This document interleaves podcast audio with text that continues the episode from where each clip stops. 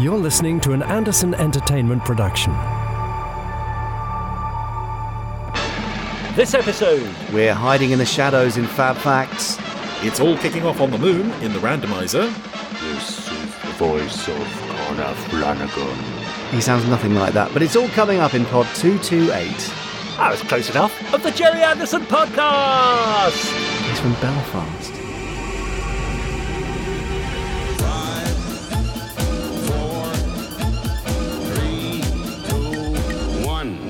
Let's get started.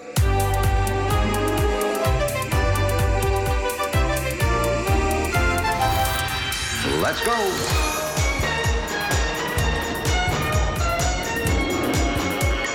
Spectrum is green.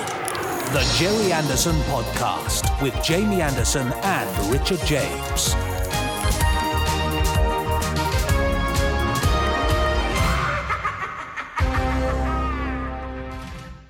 Well, hello there. Well, hello.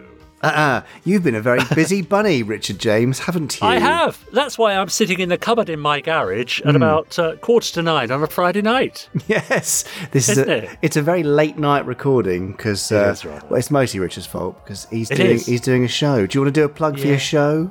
Oh, okay. Yeah, I've been rehearsing all week for a Sherlock Carol, which is a cross, would you believe, between Sherlock Holmes and a Christmas Carol. I Ah, can't mean, how believe that. Christmassy can you get? Yeah. So if you fancy coming to see it at the Marylebone Theatre in London between the 18th of November and the 7th of January, get online, book your tickets. Should be fun. Amazing. Uh, Yeah. And while you're doing that, you can book tickets for my one man show, Oh, yeah. uh, which is never taking place ever. Ah, Uh, no, don't that worry. sponsored by Brylcreem? oh, no, it wouldn't be, would it? No. Oh, God, I didn't realise how that. how um, how sharp you could be on a Yeah, Friday I've been- night. I've been saving it up all week, you see. That's Yes. trouble. Anyway, I'm the totally a hirsute uh, Jamie Anderson. Well, that must make me the A bald. Richard, why do, no, that's, that's not. Well, anyway, I'm Richard James. And he's got a I mean, full head of hair. Yeah, that's right, Uh, A bald. And later on, we'll be joined by Chris Dale, uh, also known as the Randomizer, and he'll be doing the Randomizer, Yes, picking a random episode of a random Gerry Anderson show and watching it for your listening pleasure. It's a strange Yes. thing, that isn't it? Watching it for somebody's listening pleasure, but I suppose that That's is- right. That's actually quite a good summary. We should have said that before in the last 227 pods, possibly. Well, yeah. I mean, we know it works because people love it. Uh, they do. Well, they love that, and they also love all the things between this moment now and that moment then. Would you like to list those things Yes, uh, in okay, the but- sandwich filling of this podcast? Okay, but I'm going to list them in uh, ascending order of what people I think love most Oh, the podcast. so this is okay? completely subjective. You've done no Yes. research No, here. There's no focus not, group no. or anything. No, no, no. So in ascending order, Fab Facts is coming up in just a moment. It's so strange you'd pick that first. You're already putting the ass in ascending, aren't you? Uh, then tying for next place, I think it would be uh, news and news, news, news from the Gerry Anderson universe. Mm-hmm. And uh, the first part, I believe, of your interview, Jamie, with Connor Flanagan. it is, yes. yes, yeah, yeah. Yes. I'm trying not to be rude here, you see. Too late. Uh, Failing yeah, miserably. okay. All right. Uh, uh, but of course, top of the heap every week are the wonderful emails, Facebook postings, and Twitterings of our lovely podsterons. That's you at home, our wonderful listeners, who've been emailing us at Gerry Anderson. No, podcast at Oh, Gerry Anderson. every I'm time. sorry, dot com. It is late. They've been hashtagging us, hashtag Gerry Anderson on Twitter, and commenting on our Facebook group, uh, facebook.com forward slash groups forward slash podsterons. Good, well done. I mean, other than the fact that you were incredibly rude and dismissive to uh, pretty much everybody on the podcast. Yeah. Um, yeah, great job. Didn't job. really think that through, did I? No. Anyway, I'm very much looking forward to seeing your show and uh, and giving an honest review of that. Uh oh. So before we uh, get on to anything ruder, shall we do the least favourite bit of the show for everyone, according to you, anyway? I mean, that'll be a pleasure, won't it? Well, it certainly will for me because it's this week's Fab Facts. Here it comes. Now, time for this week's Fab Facts. Yes, it's the uh, the bottom feeder in terms of uh, what? Oh, I see, In terms of parts No, of the go on. The the podcast, it's the you know the No, no, no, no. I was being it's the dregs, it's the No, no, come on. it's the scum that sort of sits at the bottom, Oh, and it uh, isn't. and I know everybody wishes it wasn't there, but it's just part of the furniture now. It's Fab Facts because I've got a book of Fab Facts. Here it is. There was Yeah. a little flip and slap. Uh, Yeah. And I'm going to flick through the pages for you very shortly. Richard's going to shout fab. It'll stop me flicking at a random page, and the page that I happen upon will hopefully contain a fab fact, which I will do my best to deliver to you in an interesting-ish fashion. How does that sound? You say, you say hopefully. Yeah. And I said ish as well. I've really put a lot of caveats here. Anyway, let's get on with this. Here is Okay. the flick. Fab! Ooh. Hmm? Oh, well, there's a familiar face. Oh? A, bes- a bespectacled Anderson favourite. You'll find out more very shortly. Now, Richard, Ah. who would you say was the greatest villain in the Anderson universe? Don't say me. But apart from you, the greatest villain? Well, it has to be the Hood, surely. It's a it's an interesting choice, perhaps. Yes. Um, I mean, there's, there's plenty you could choose from.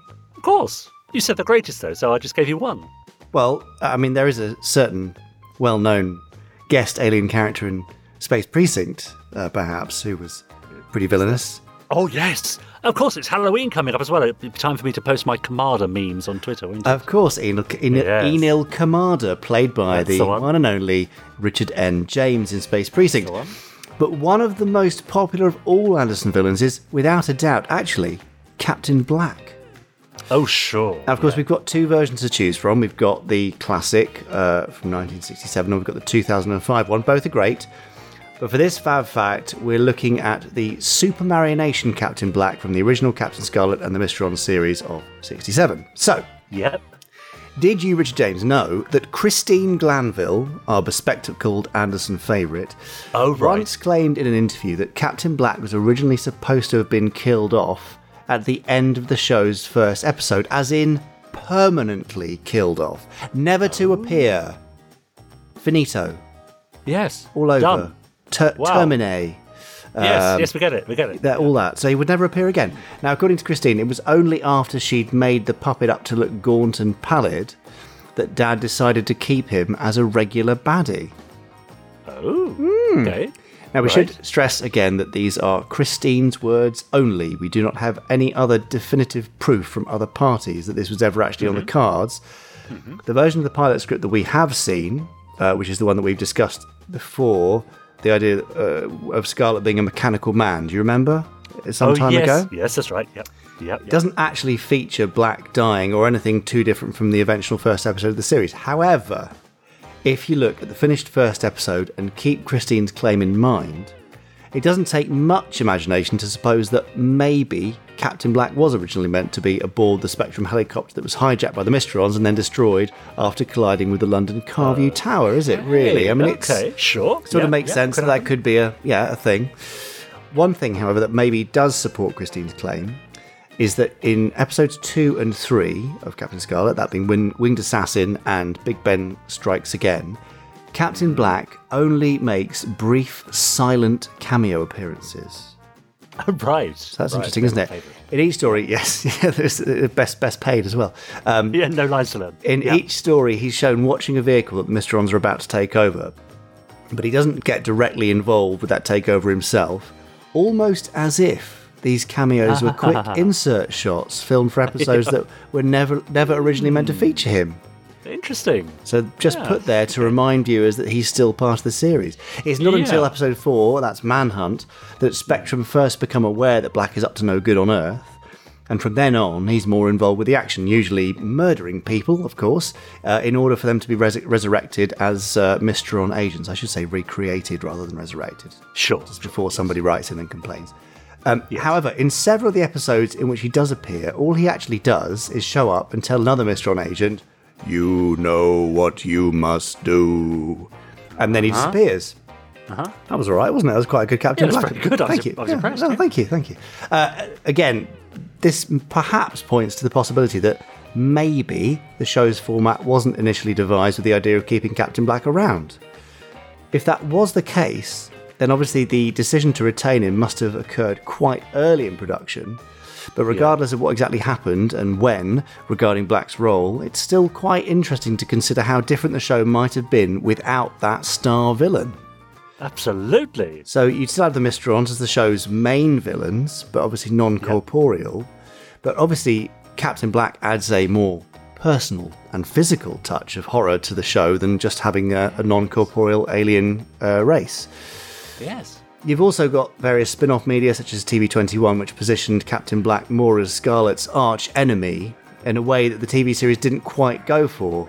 Ooh, some, there's a Hello. Captain Black fan in the background there barking about this. Um, but that had a huge impact on how the character was later presented in the CGI show. So, Podsterons, what are your thoughts? Could you imagine Captain Scarlet without Captain Black?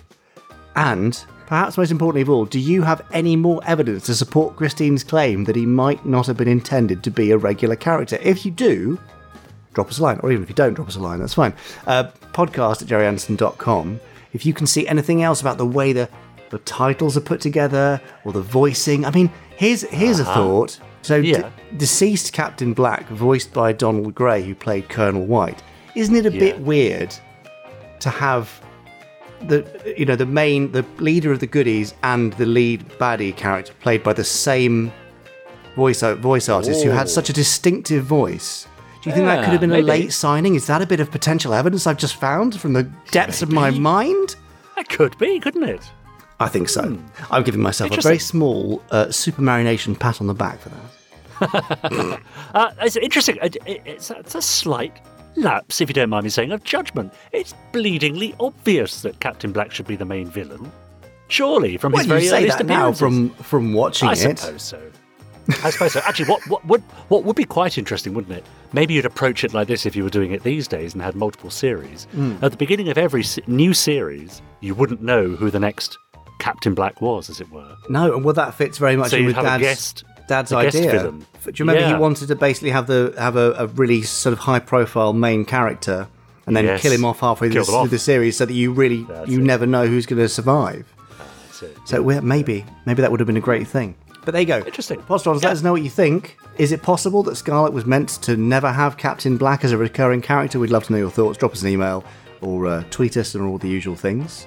But I suppose that probably brings us quite neatly to the end of this week's Captain Black, Fact! You could have just had Ah! Black Fact. Why did I- you have to have so. Captain Black Well, Fact? I, I wanted to be specific about it. That's why. Good. Oh, well, you really drill down. You should have had his, okay. his full name in that case. no, don't, don't, don't. I didn't have time that. to fill it, uh, cram it all in. Now, listen, Jamie. The good thing is, Yes. that now that we've got Fab Facts out the way, Yes, things can only get better. gets exactly. Yeah, Yeah, that's right. yes. No, no, no. I'm How joking. very of course. 1997 of you. Now, talking about things only getting better, let's dive into our email bag because, I mean, it still astounds me. What is this, pod 228? Well, I mean, it feels like pod 1228, I think, today, okay. but yes. Well, well, well, let's, let's, let's imagine that on average we get maybe half a dozen, we actually get many more, but let's say half a dozen emails that I read out every episode. Yeah. every podcast. Yep. So what's, let's say, what's six times 228? um, about 1500, is it? Something like that? There you go. That's 1,500 emails, and they're just the ones I've read out since we started. Goodness me. I'm, yet I'm just going to people- check the yeah. uh, the maths on that because that, that Okay, was very yeah. quick late night yeah, maths. But people are still getting in touch. 1368. There you go. 1368. That's, you And know. they're still at it. For example, I know. Uh, Pen Quiller got in touch to say, Hi, Jamie and Hey, Richard. Pen. I got a week behind on my podcasts due to holes, so I've only just heard Pod 224. Oh. Ah, yes. Now, this was when we were discussing what might be the best scene ever from any episode of any Anderson series. Yes. Uh, she suggests the best scene ever has to be the landing of the Fireflash in the Thunderbirds pilot episode, Trapped in the Sky. Is a good the choice. climax brings together a great script, tense acting, amazing special effects from Derek Meddings' crew, dramatic editing, and tense music from Barry Gray to give us not just the best scene from any Gerry Anderson series, but from any TV series of the time or since. Oof, that is a bold, bold Isn't claim, it? Pen. Isn't it? But I bet you'd stand by it. Uh, Which is welcome to stand by it. I think it's a great claim. I think it, it's- I'd certainly put it. Oh, I don't know. Hmm? Top, top twenty or thirty. Yeah. Yeah, another disagreeing Hello. dog there. Top, top twenty or thirty Yeah, TV TV moments moment. of the last sixty years. Yeah, of course you would. I think that's a fair thing to say. Chris Bird got in touch. Remember, fairly recently, a few weeks ago, we were talking about Supercar on Ice. Do you remember that? Uh, yes, we were. I remember uh, very vividly. In fact, At some venue or other. Do you remember where it was? I, yeah, yes, some venue. or- Although I don't remember it that vividly, that I remember the venue. Wem- Wembley somewhere? No, I don't know. Uh, it may have been. But Chris Bird says, Hi guys, yes, I was there. My Ah. story was that I entered a colouring competition in my regular comic. I can't remember which, but the picture was a supercar, and I coloured it in, but with a purple sky. You see, I was and always have been colourblind, but my parents said, send it in anyway. Sure enough, I won tickets to see the show, yes, at Wembley, featuring Supercar, and I remember it well. They invited a couple of children from the front row to ride in Supercar for a lap of the ice. Unfortunately, I was not one of the lucky ones. He says there's still a chance I have a copy of the show programme in my collection, but they're all in boxes in my loft, so I'm not sure when I can check that out. If I do find it, I'll let you know, of course. Yes, please, Chris, that would be great. Oh, please Um, do. He says, for an 11 year old me, it was very exciting to see the real supercar, and that is virtually the only thing I remember from the entire show. Other shows suitable for an ice version, says Chris? Well, for me, it has to be Stingray. The Wembley Panto on ice often featured underwater scenes in UV light, Stingray would be perfect. I loved all the Anderson shows, and I still do, and even in my youth, I tried exploding some of my Airfix models on camera in my back garden. It must have been incredible times making the shows. Best wishes from Chris Bird. Isn't that a lovely story? That is lovely. Thanks, Chris. And amazing that we can track down people who were there through the blooming Absolutely. podcast. Brilliant. That's right. Yeah. Do let us know if you've ever blown up anything in your garden as well, and, and what your parents' reaction was to that. Yes. Yeah, pre- preferably Uh, something Anderson related. Yeah, Ma- Matic Escovari got in touch to say, hello guys. I don't know if this has been asked before, but it just came to my mind after Jamie mentioned Wallace and Gromit in the latest pod. Since there have been lots of Thunderbirds influenced moments in that series, would it be possible to get the creator himself, Nick Park, on the podcast? Uh, we have sent a couple of requests Yeah. to Nick Park's office and have yet to receive a reply, positive or negative. Yeah, fair enough. so uh, we'll keep uh, punting away there. But I think, Yeah. um, yeah Nick Park, Dave Sproxton, anyone on the Ar- Aardman side would be um, will be fascinating to have Yeah. a chat to. Uh, he also says, also, Richard, I propose a challenge for you. I don't think you've attempted to do this yet, so here we go. When you do the that was the news bit, try to do it with the words in reverse order.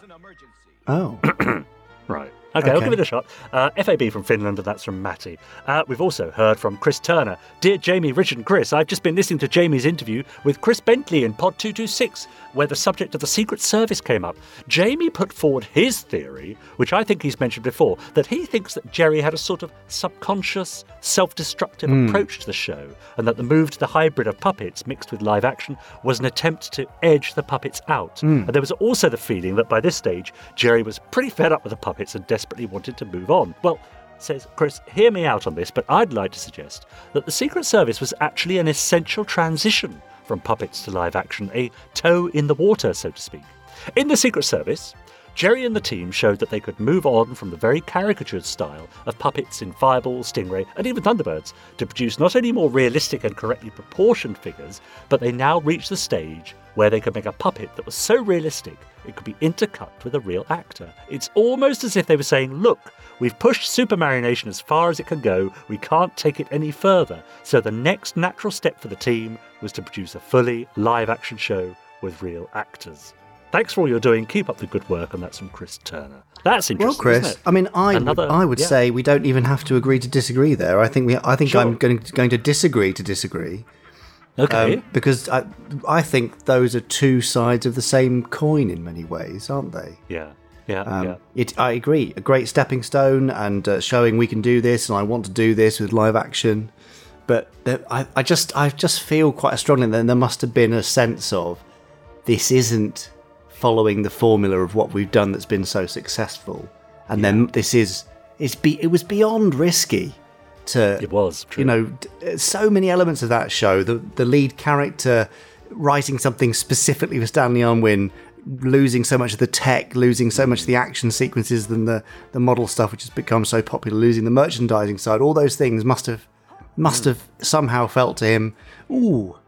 Should we be doing these? I don't know. Anyway, well, I mean, we'll Yeah. never know for sure. Even if he was still around, we wouldn't have got an answer to that. He, he would have said, "Oh, I, I don't, I don't mean, it- think that's that's true, but I yeah. don't know." Yeah. But it was a it was a Gerry Anderson show, quite unlike any other Gerry Anderson show that had come before it, and there must have been a reason. Or since, really. I mean, the, Yeah, the, the yeah. biggest outlier along the same lines is Dick Spanner, and that was a real Yeah, kind of, you know, for the hell of it show in, in many ways, particularly given the budget and the, you know, what it was made made for um, slot wise. So, yeah, interesting. Thanks, Chris. Interesting. Uh, another, just a, a couple more from uh, Mark Perkins, Perkins. First of all, he says, "Good morning, podcasts," which I quite like. Uh, I was out for a run listening to the latest podcast when I heard that Gerry was upset to find phones had been given a name in some of the Stingray spin-off material. And for the rest of my run, I racked my brain to think what it was. I had an idea he'd been given the surname Sheridan, but couldn't remember his first name. I was pretty sure it was mentioned in a Stingray annual, and sure enough, I found it. Turns out his name was George. No wonder everyone called him Phones. Absolutely much better. yeah, that's right. But yeah, Uh, and finally, here's an interesting one for you, Jamie. Got an email from uh, Marty who says, Hey there, I just stumbled upon gerryanderson.co.uk and wondered if you'd consider selling it. It seems to fit the bill for what I'm currently looking for. If you aren't willing to consider selling it, no worries, I completely understand. In that case, I'll be happy just to be a fan. Hope to hear from you soon, Marty. Over to you. Uh, no, thanks, thanks, but no thanks, Marty. That's a funny one, isn't it? We get a lot of spam. I, that one just caught my eye. That was that was Anyway. a lovely bit of spam. That one. Yeah. Cool. Uh, all for now. But uh, remember, send your emails in to podcast at gerryanderson.com and I might even read it out next week. Uh, or you might not. Or I might not. That's true. No guarantees Yeah. with this podcast of That's anything, true. Yep, yep. especially the quality and content. uh, thanks. All right, ouch. Oh, anyway, sorry. look, can you just stop being so rude for a moment? Yes. Because I've got some Gerry Anderson news for you. Now that's what we're looking forward to. Then let's dive in.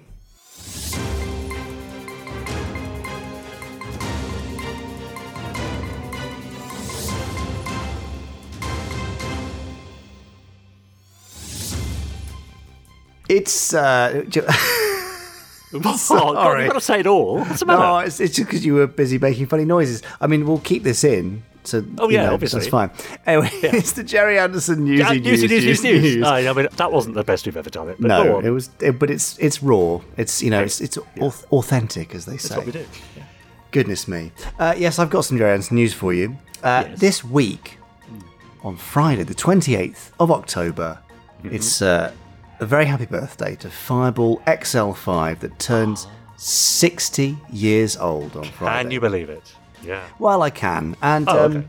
there's a huge amount of love out there for Fireball XL5. In fact, uh, I've just been this week at a TV market in Cannes in the south of France doing some, Oh, yes. some work down there. Oh, have you? I Oh see. yeah, and um, when I got my taxi back to the airport to find that my plane was cancelled, I shared the ride with a very very nice man uh, who lives in Vancouver. Um, Oh, yeah? And it turns out, uh, it, very quick into our into our discussion, that he's a huge fan of Fireball XL5. No, So, really? yeah, yeah. Did you say, uh, here, do you know I had that, uh, I had that, uh, you know, Fireball XL5 in the back the other day? no, not the not the driver of the taxi, the guy I was sharing the ride with Oh, I see. from the market. anyway, look. I thought that was a bit of a coincidence. Sorry, I didn't Here, you explain don't mind me myself saying, very You bear an uncanny resemblance to the son of Jerry Anderson. Did you know I'm a big fan of Fireball XL5? Uh, your head's No, as okay. shiny as I Robert see. the Robot's. Uh, yeah. No. anyway, no, no, no. This is all, all very XL5 centric. Right, This news. Okay, so Yep. here we go with some XL5 news. Now, have you seen uh, this very evening we've recorded? Network on Air uh, have tweeted about a very, very special anniversary restoration with new colorizations. A previously lost episode and much Yes. more streaming for free for one night only at Yes. watch.networkonair.com. Uh, that's on Friday the 28th of October, 6:50 p.m. UK time for a 7 p.m. start. Uh, now, Okay. Chris Dale has been working on this, uh, as has Chris Thompson. Um, I may he even have contributed to something here as well. Yes, I thought you might. I thought you might. I think I heard it earlier. Did you? I think I might have done. Go Oh, on. Sorry, you weren't supposed to hear anything earlier. Uh, so it's it's a lovely thing. So there's a colorized episode of Fireball XL5. There's Planet 46 uh, in, in in standard black and white, but in HD because that's the first episode. So you're watching it almost exactly 60 years uh, after the original broadcast. Wow. But there's also a colorized episode of Four Feather Falls. So Four Feather Falls seeing will be seen that night for the first ever Oh. time in color. Lovely. uh, which is rather lovely. And then the Sun Temple, another episode of Fireball XL5 colorized there.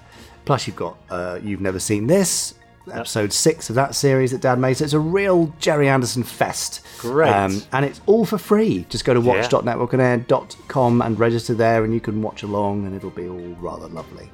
So there you go. Now, we've already spoken last week and the week before, I think, about our XL5 60th anniversary comic anthology.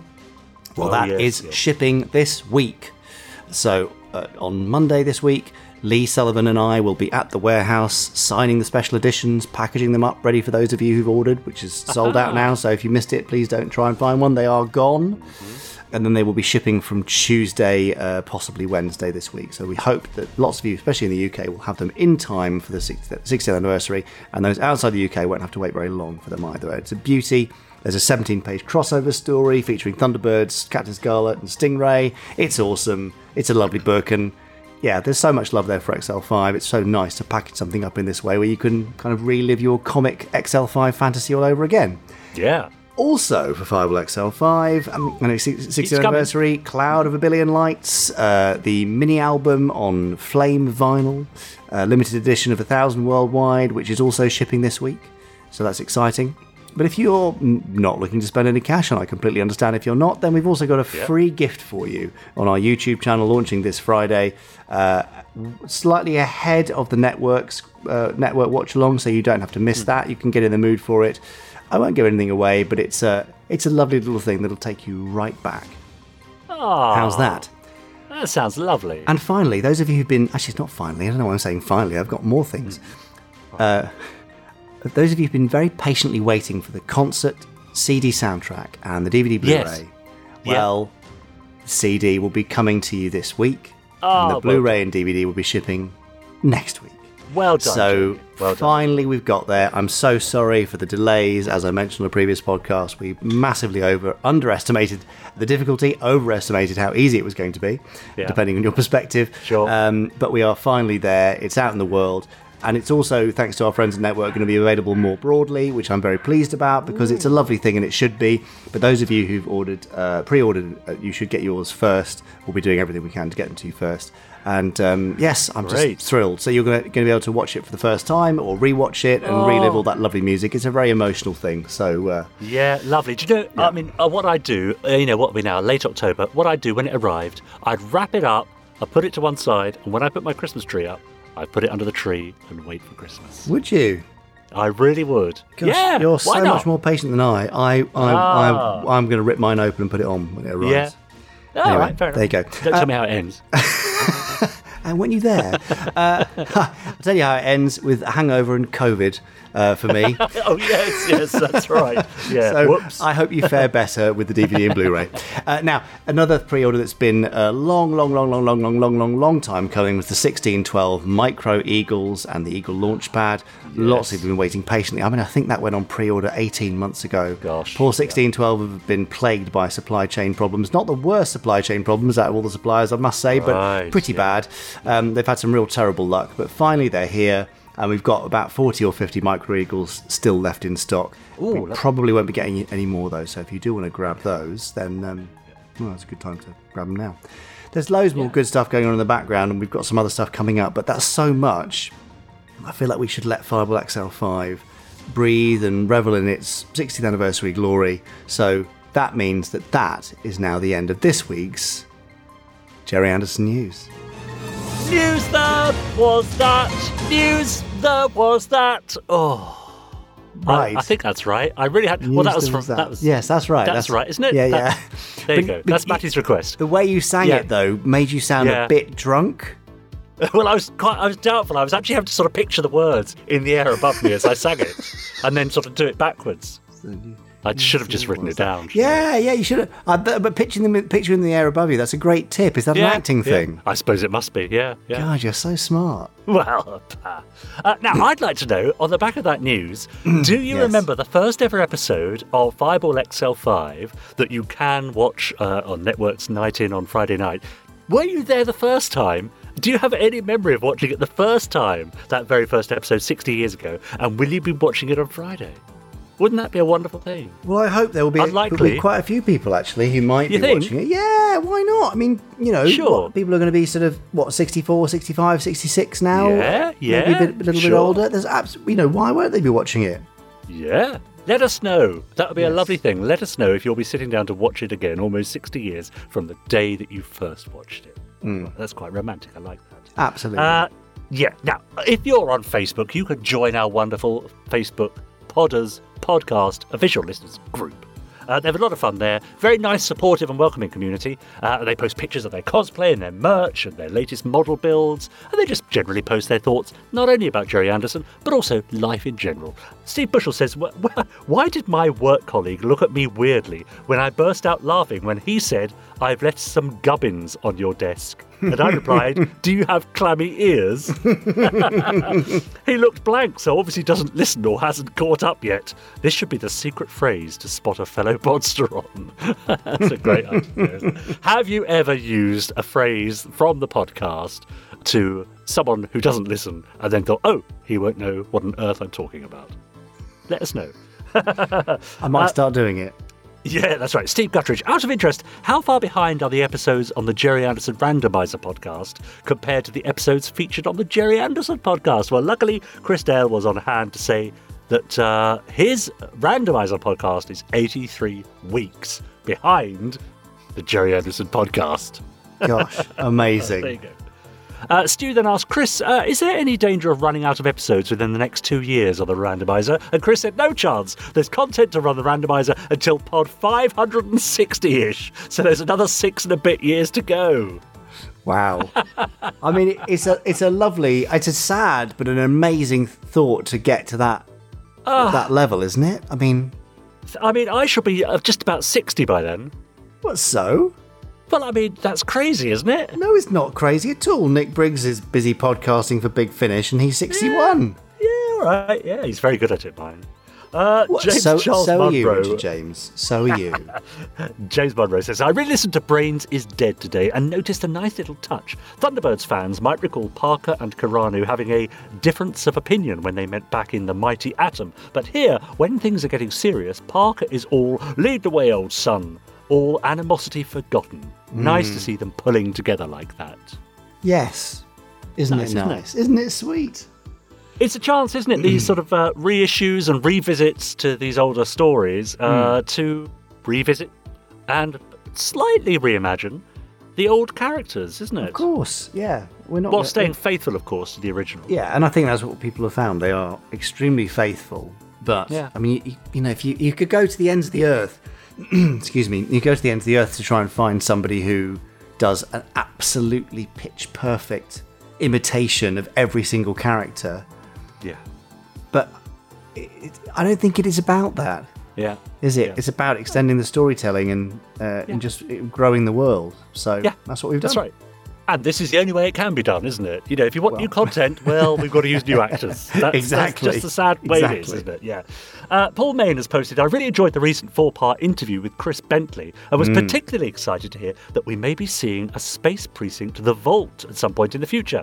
Chris informed us that this would be possible thanks to his extensive behind the scenes access during the making of the show, and I understand that there will be a large number of props, models, costumes, toys, and collectibles, etc., making an appearance in the book. However, to date, I have not yet been approached by Chris to ask permission to feature the world's most unique item of Space Precinct, Space Precinct memorabilia, of which I am the proud owner in the book.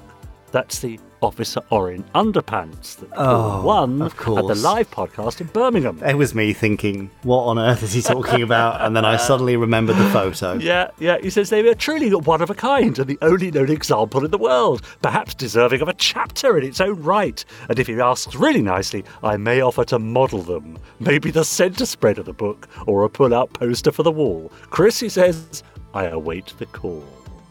Gosh, well, Yeah. I mean, There's I will just, we should just back things up and say that Chris said maybe that could possibly potentially be a thing that would happen if there was sufficient interest and a publisher wanted to do it. So maybe there were Yeah, so yeah, many so- caveats. It was like, yeah.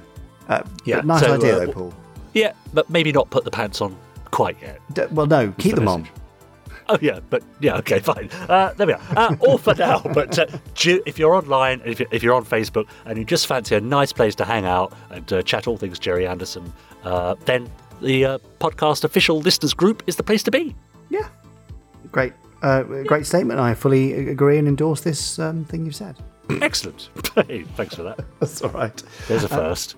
Thank you. Yes. Uh, uh, another first here on the Gerry Anderson podcast is this week's interviewee, Richard. oh, yes, yes. Do you want to know about him? Um, yes. That's a good answer. Uh, well, the guest this week is Connor Flanagan, and Connor is a Belfast based comic book artist, best known to Ander fans for drawing two things Space Precinct Reloaded, and most recently, new Captain Scarlet Operation Sabre, which is sadly now sold out. Connor gives us uh, his insight into creating the world of Spectrum on paper and in panels this week. So here is Connor for part one of two. I'm Connor Flanagan, and I am uh, the comic book artist for Captain Scarlet Operation Sabre. I mean, there's lots more that you do beyond that, uh, Connor. I'm sure in your world, but it, that's, I guess, the thing of particular note for for Anderson fans. And if you have not yet got your copy of Operation Sabre and you're listening to this, then we're very close to selling out the first print run. I can say that now, uh, which hopefully will make you smile, Connor. Uh, so do grab one, and I'm sure you know you'll you'll see by the end of this, or hear by the end of this, how kind of how passionate uh, Connor is about not just New Captain Scarlet but other Anderson stuff. So don't let me down, Connor. Now I've said that. You say you say you're the artist for Sabre. That's that was quite a long project. For those who don't know, this is a new new Captain Scarlet continuation from the 2005 series. Is you know picking up where that series left off. How how long have you been involved in doing that and other Anderson comic stuff? Yeah, it's it's been quite a it's been quite a long process, quite a, a long journey for me, um, and probably for everyone else involved. Actually, um, it really, I mean, my involvement with Anderson Entertainment really started when uh, I, I became involved working on Space Precinct Reloaded. That stretches back to 2018. Um, Yep. which was really a bit of a proving ground for me. Um, I threw everything in the kitchen, everything in the kitchen sink at that one, and uh, but it was a, it was definitely a learning process because I had I'd really been out of the drawing scene for quite some time. Um, but um, if I fast forward to Captain Scarlet, really, you know, the, all the proving had been done on Space on Space Precinct. So when, when I went into it, I went in with a, a renewed sense of vigor and also a lot more assuredness also a, a, a lot more um, desire to uh, obviously uh, always always improve, always evol- evolve. So one of one of the, the things I was very very keen to do um, on on uh, uh, New Captain Scarlet was to color that as well, Yeah. which which I knew would would help me evolve and improve and just generally grow as an artist. Um, Hmm. But as I say, doing all of those tasks in between working a, a, essentially a full time job, uh, I work at Forbidden Planet uh, Belfast uh, comic book store. So uh, squeezing, the- uh, I, I think I became more squeezing the job in around the comic than the other way about. But um, uh, if there were early mornings, uh, parked up, sitting in the car, trying to get a bit of work done, um, especially in the early days uh, of, of uh, Nice. NCS, the comic book. Um, it was on paper. I was working still, pencils, inks on paper. Uh, so wherever I could get a bit of drawing time in, that's essentially what I did. It, uh, but as I moved on into the digital process, obviously that changed things in a big, big way. Got myself a, a rather nifty drawing tablet, um, which Nice. has allowed for just generally a much cleaner uh, approach to things, a lot, lot, lot more efficient. And I've just I've seen my work improve tenfold um, through that. You know, so Yeah. Invest investing in yourself and your craft, right? yeah, absolutely. And as I say, it, it- it wouldn't ordinarily take that length of time to produce a book like that. Um, but as I say, in or, not not ordinary circumstances, but obviously very appreciative that I was allowed to go and do that. So uh, as I go forward with other projects, it's- it's obvious that it- it'll be a lot quicker and a lot more efficient. So time time to focus down. Well, I did I did say that you were dedicated to that, and I think the image of you sat in your car early mornings uh, not driving in because you know that, you can't do that. I was assuming you were parked up, but that's reassuring to know. Uh, if if any uh, you know uh, police are listening, uh, no, Colin was definitely parked up. was certainly thinking, you know, a lot. well, but I mean, but there, there's a nice kind of cottage industry dedicated vibe to that, which is really really nice. But I'm glad you're going to be able to spend some more time on stuff going forward, whatever those things might be. Um, but before we get into your kind of uh, awareness of um, Anderson stuff generally, obviously there's a there's a, a, point at which you become involved with this, and that connects back to someone who m- many of our listeners will know. So, how how did this all happen, and how did you first get that involvement, Connor? Yeah, I have to highlight as well. It's pretty huge for me. You know, it'd be huge for anybody. You know, when you when you a have that dream of of of uh, you know working on, on a an IP that's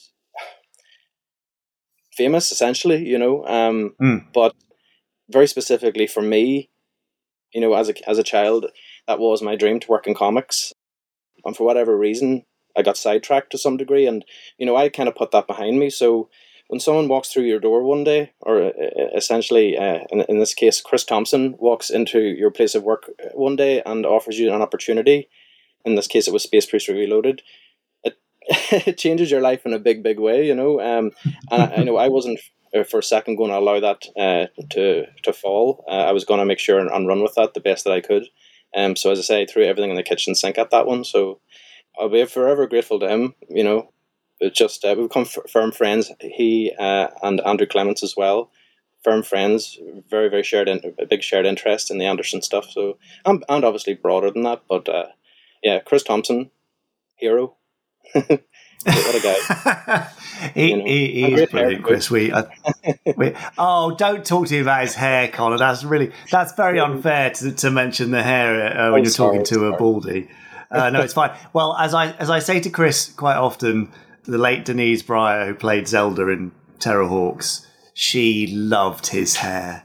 Just would she would a- any time she she saw me, she would ask after Chris, "Where's that lovely chap with the wonderful hair, beautiful hair he's got?" Oh, she was obsessed. Anyway, moving on from Chris Thompson's hair, uh, I mean the the whole the whole thing of you having a dream of working in comic books and then you know perhaps that being sidelined or waylaid for a bit but then you know grabbing it by the horns it fits in very nicely for me with the whole kind of anderson ethos of you know inspirational aspirational stuff so i'm, I'm hoping we can hook that back to your maybe childhood experiences as, of anderson so i mean when when when was your first anderson exposure and what was it Uh, my first Anderson exposure. Um, so I've been thinking on this, and um, I actually it goes back to I think I was about three or four years old, Hmm. and what I can recall, weirdly enough, are the opening credits of Captain Scarlet. ah I, I suspect because they were quite haunting, but yeah in a direct contrast to that, and, and I, I'm not sure. I, I remember a small uh, four by three television screen, as, as we all probably had, um, little portable TV, and for some reason I attribute to this also the end credits of Dukes of Hazzard. I don't know if they were on directly after each other or what, but those two images stick in my head, and uh, so that's about three or four years old. But if if some, so I lived in Armagh when I was younger, um, and that was a particular house I, I remember specifically, and and directly linked to that, I remember, and I think I told you the story before, how we'd pulled into um, an old garage somewhere in Armagh, and it was a rickety old kind of garage, at least from the eyes of a child, that's what it seemed, and it was oily and it was dirty and it was all of these things. And but the one thing that caught my eye and really shouldn't have been there, but it was there for some reason, where it was a rack of uh, Terrahawks figures, uh, pegged and hanging, Ah, yes. and that's where I got Yeah. my first action figure. And it was uh, Sergeant Major Zero.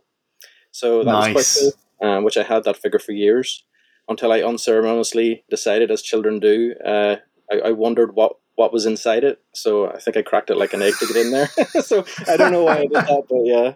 I was very disappointed when I got inside. I can assure you. Um, but yeah, so yeah, not as cool as the outside by a long No. way. um, so that was that they were they're the earliest memories, but you know, pe- I suppose people today, uh, certainly you know, with the younger generation, probably don't realize how lucky they have it in the sense of they can access these things very quickly because Oh yeah, something like Terrahawks essentially it's sort of from you know from from my point of view as did a lot of things uh, faded away. You know they couldn't really be accessed and you were unless you were very very lucky you know to come across it on some sort of repeat repeat or you know find a videotape or something like which which I consequently did. I found a Terrahawks videotape when I was 20 at at a, at a St George's Market they call it in, in Belfast. Um and that just flooding back to me. But that's jumping ahead slightly because obviously in the early nineties there was a the the, the, the big relaunch of uh, Thunderbirds, Captain Scarlet Stingray, all of those things, Yeah. which were massively, massively uh, huge impact um, on me, particularly Thunderbirds. Um, I remember, you know, I, I I'd had exposure to them through a couple of videotapes. I had a Terrahawks videotape and I had a Thunderbirds videotape, but they were uh, mashed together episodes. Um, Yeah. into into movies. I think Thunderbirds in Outer Space was one of them. I can't really That's recall it. the Yeah, the Super Space Theatre stuff. Yeah, and you know, I fell in love with the Sun Probe story and uh, the Ricochet stories. Uh, they, Yeah. they were just absolutely superb. But it didn't prepare me. It, it's weird, you know, because when I finally saw the episodes on TV with the opening credits as they should be and the end credits as, as they should be, it was it was it was like lightning, and obviously like the Thunderbirds lightning as well. But um, Yeah. it, it just there was nothing like it. I, that first episode with the Fire Flash, ah, I was hoo- I was Yeah. hooked, instantly hooked. it it is a great first episode because so many shows these days you need two or three or four episodes to get into them. Whereas Yeah. I think that's one of very few examples where the moment you start with that episode, you are in. I hear it all the time. But it's also that culmination. It's uh, you know, you uh, I think your dad made a lot of shows, and you know, lightning struck a number of times. Um, it's a very rare thing when music, you know, puppetry in this case, uh, uh, actors, all of these things come together to make something really special. And you know, a- nobody sets out to make something bad. Nobody makes sets out to make something mediocre. But you know, it's not very easy to set out to make some, something that is so memorable and influential and special. And Oh, absolutely. uh, a lot, a lot of these shows just hit the nail on the head every time. So, yeah. Um, so my, th- th- those are my earliest memories, and and obviously the impact of those was huge, especially going through school for me because essentially what happened uh, every single project that I did was uh, Gerry Anderson related. Essentially, my my GCSEs and my A levels, I made puppets. Ah, Yeah, I did. Yeah, yeah. I did a dissertation on puppetry uh, for my A level, uh, which um, got into. I think I got into the best of Northern Ireland uh, exhibitions that went around at one point. And, and for my GCSEs, I made a singular puppet.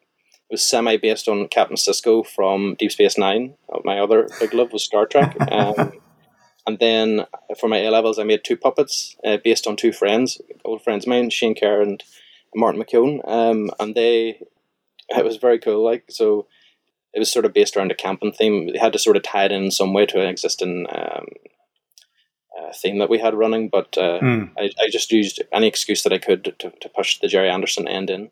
Um, I think, uh, but because obviously then it, it led on to I, I moved into sort of uh, the video end of things, and I think in the back of my mind I always I always thought, yeah, I'd like to make those kinds of shows or something. Uh, the allure of film and video is the other other big draw, but I, I think somewhere along the line I learned that uh, focus is key in these things, and I, I think the, the very early dream was uh, comic books. So Mm. if I'd have kept that focus, maybe I'd have come to this a little bit earlier. But uh, the allure of all that other stuff kind of drew me along. You know, I think when, when you get to when you get to something, it's the right time, whether you whether you know it Yeah. or not. So you know, sometimes these things culminate that way.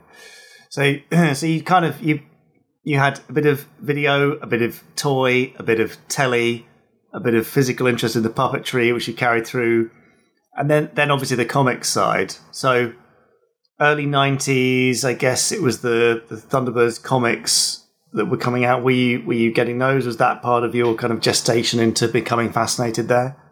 absolutely it was. Um, so 1991, I think, was the Thunderbirds comic. Might have been later, but so I was I was becoming exposed to you know uh, artists like Mike Noble, um, Mm. Frank Bellamy, Steve Kite.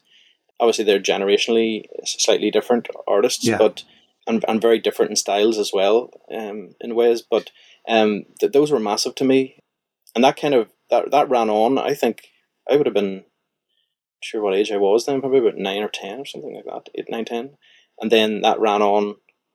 Well, most, most through my teenage years actually so i was still collecting those comics right up to i don't know maybe 16 17 or something Mhm. um, so i stuck with them yeah and I still have them to this day so um, they, they were massive there was there was a particular story actually um, in the thunderbirds comic visitor from space i loved that one um, specifically because in the show we don't see anything sort of science fiction esque in, in terms of uh, a setup.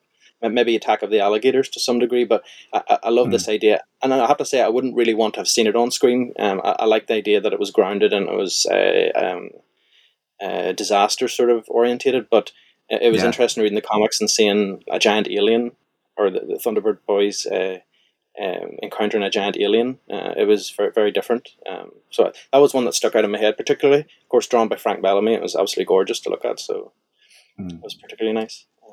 Yeah, the wider possibilities of the comics. Some people find them a bit a bit jarring, but if you kind of treat them as their own entity, uh, yeah, I think there's the, a, the there's other one, uh, the, the Steve Kite, I think it's Steve Kite story, where it's uh, obviously they started off doing adaptions uh, of the episodes, which were just absolutely gorgeous, absolutely beautiful adaptions, and then, but I think later on it combined with the Captain Scarlet comic and, and the Joe 90 comic, and they all came into one, and there was a story in that where I think it was like a Lost Island scenario, and uh, Thunderbird two maybe crashing on a. Or Thunderbird one crashing on a, a mysterious island and encountering dinosaurs, which I, I thought was quite nice as well. You know, silly but you know fun. Not the kind of thing that I, I like. So yeah, that was Part, that was part of the joy of all these things is to, Yeah, of is course, to I- push the boundaries. yeah. I have to say as well. Obviously, I was also being exposed to other things around the time. Um, Hmm. in 92, 93 was the death of Superman from DC Comics. You know, I don't know anyone who wasn't, uh, you know, uh, didn't know about it. If certainly if you didn't get to read it or see it at the time, you know, Dan Jurgens' art uh, on that uh, just seared into my brain. Um, and then obviously there's, there's uh, the breaking of the bat and the Knightfall story storyline as well, uh, Batman, uh, and then of course, uh, really, really massively so, uh, X Men by Jim Lee. That that was that was huge. I think that animated series was on around that time as well. So those are sort of more US influences, but they, they, they Yeah. were the other things I was reading around the time. Okay, so a lot, a lot sort of uh, bleeding into your young mind. Um, filling my I'm al- brain up. Ex- well, absolutely, and and making you who you are today, Connor. Some Nice. more of Connor next week, finishing off more recollections of uh, all things comic, all things New Scarlet, and reflections on, well, actually not reflections, what are they before they've happened? Premonitions? Premonitions. of, of future things? Uh, yeah, I don't know. Anticipatory reflections, something Yeah, like that. okay. Anyway, No, as I- I said, go yeah. on. Oh, can I- Well, I think I might have met Connor. I think I might have met Connor in Belfast. where, where, when would that have been? Well, about four years ago, I was on tour in, in Belfast. Oh. and AC very kindly put me up, and Yes. I visited the uh, the very shop. Oh, then you probably would have met Connor, uh, yeah. Forbidden Planet in, in Belfast, yeah. He's a very nice There you go. man. Well, as you just said. He heard. was a very nice man. Well, Um, probably still is, yeah. He still is, yes, absolutely. Uh, As I mentioned before this interview, or before this part of the interview, the print run of Operation Sabre is currently sold out. There, I think there are three or four copies in the USA store if you want to get them from gerryanderson.store. However, Captain Scarlet will return in a digital Aha. edition. Uh, So keep an eye on the Gerry Anderson store, the Gerry Anderson website, and uh, Comixology for that release in the next few weeks. Meanwhile, though, you can find Connor online on Twitter and Instagram as Flanavision Like it. because he's Flanagan, you see. Like it's it. only That's one N good. in Flan. Well, two N's in Flanavision. F L A N A Vision. There you go. Okay, that's where the two ends are, I see. You mean not two ends together, don't you? Yeah, two N's but apart. That's right, okay. Goodness me. Quite complicated. More complicated than it needed to be, I think. Uh, but very good. Now, while we're on the subject of complicated things, uh, if you do listen to the podcast, uh, try and find on your app of choice where is the best place to hit any kind of subscribe or follow button Yeah, uh, to make sure that you get that's it that every every uh, notification every time a new episode drops. And also do leave us a rating for heaven's sake. Now that's the easy part. Just a few words and maybe a five star review would go down uh, very well with us because that means that, that the algorithms will put us to the top of lots of other people's lists and they might listen to us too uh, and finally you could even copy and share the link to all your social media profiles let people know that you're listening to the gerry anderson podcast simples Please do that. Yeah. Or else. I mean, there's no or else threat, really. crikey, that's rather threatening. It'll be now, nice. Meanwhile, yes, over on Twitter, people have been hashtagging us. Uh, me, Richard N. James. Him over there, I am Jamie Anderson. And him over there, standing by the big red button for the randomizer, Chris Dalek, to tell us what they think about various things. Peach, for example, tweeted, Happy days. I've just found the first 71 podcast uh, episodes of the Gerry Anderson podcast. Time for another binge listening session. That's good, isn't it? I wonder where they were hiding under the sofa or something. Probably, yeah. That's what happens with these things. Yeah. G- Gary Hodgkinson says it's fun and it's free and certainly well worth a listen. It's the Gerry Anderson podcast. I mean, Yes. one out of three ain't bad. We're certainly one of those things, aren't we? Thanks, No, it's free. I cannot. I mean, you know, 208. What? Where are we? 226, 228. All free for you to enjoy. Yes, I'm That's- just just working out a rough uh, running time. Yeah, hour and a half for each of them. That's got to Yeah. be a year's worth, isn't it? Well, that's back to back. Divided by 60. Well, that's 342 hours. Oh, I see. Yes, I was done. thinking days. Yeah. uh, so, well, the solid days, that's 14 and a quarter solid days of listening. Right. There you go. All for free. Jim McCarthy says, excellent Gerry Anderson podcast. Uh, oh, yes, he sent a link, or rather posted a link to the randomizer episode of UFO Identified. He says it goes into in depth uh, detail on the first UFO episode, identified some grisly elements, and we find out why the aliens have come to Earth. Yeah, well done, Chris Dale, on that episode. Graham Wood says, uh, oh, he posted some pictures from October 1978, Look In, uh, which is a uh, sort of a children's uh, comic that used to come out once a week featuring Blondie, Benny Hill, Stewpot, On the Ball, Steve Williams. How many of these do you remember? Six Million Dollar Man, Enid Blyton's Famous Five, Smurfs, How the West Was Won, Gerry Anderson, The Bionic Woman, David Bellamy, and Mind Your Language. I mean, that takes me back. What a list. Absolutely. Uh, Vito posted, I'm a huge Gerry Anderson fan. Uh, I took my kid to see the Thunderbirds uh, movie around 2010 ish. As the movie started, I got drowsy and told him uh, if anything happens, don't move. I fell asleep and woke up with the credits rolling. right. Well, you know, hey, maybe he, maybe your son or child enjoyed it more than you did. Paula says, uh, uh, now, initially scheduled for 13 episodes, the Fox Kids edition of Thunderbirds was cancelled after seven. Despite this ratings crash, it still lasted longer than the UK Prime Minister, Liz Truss. Ouch. Right, there you go. That's the politics. You've inserted some politics, but yes, now it's over. Uh, and finally, for now, Stainless Steel Haggis said the problem with today's kids is they're not watching any Gerry Anderson puppet shows. Well, we know they are, don't we, Jamie? Yeah, they are. That's the thing. Stainless Steel Haggists. We get emails about it every week. And loving them. Yeah, exactly. Yeah. Uh, so there you go. Uh, but do post your thoughts and pictures and random musings on Twitter. Hashtag us, and uh, I'll read your tweets out next time. Hurrah! Hooray!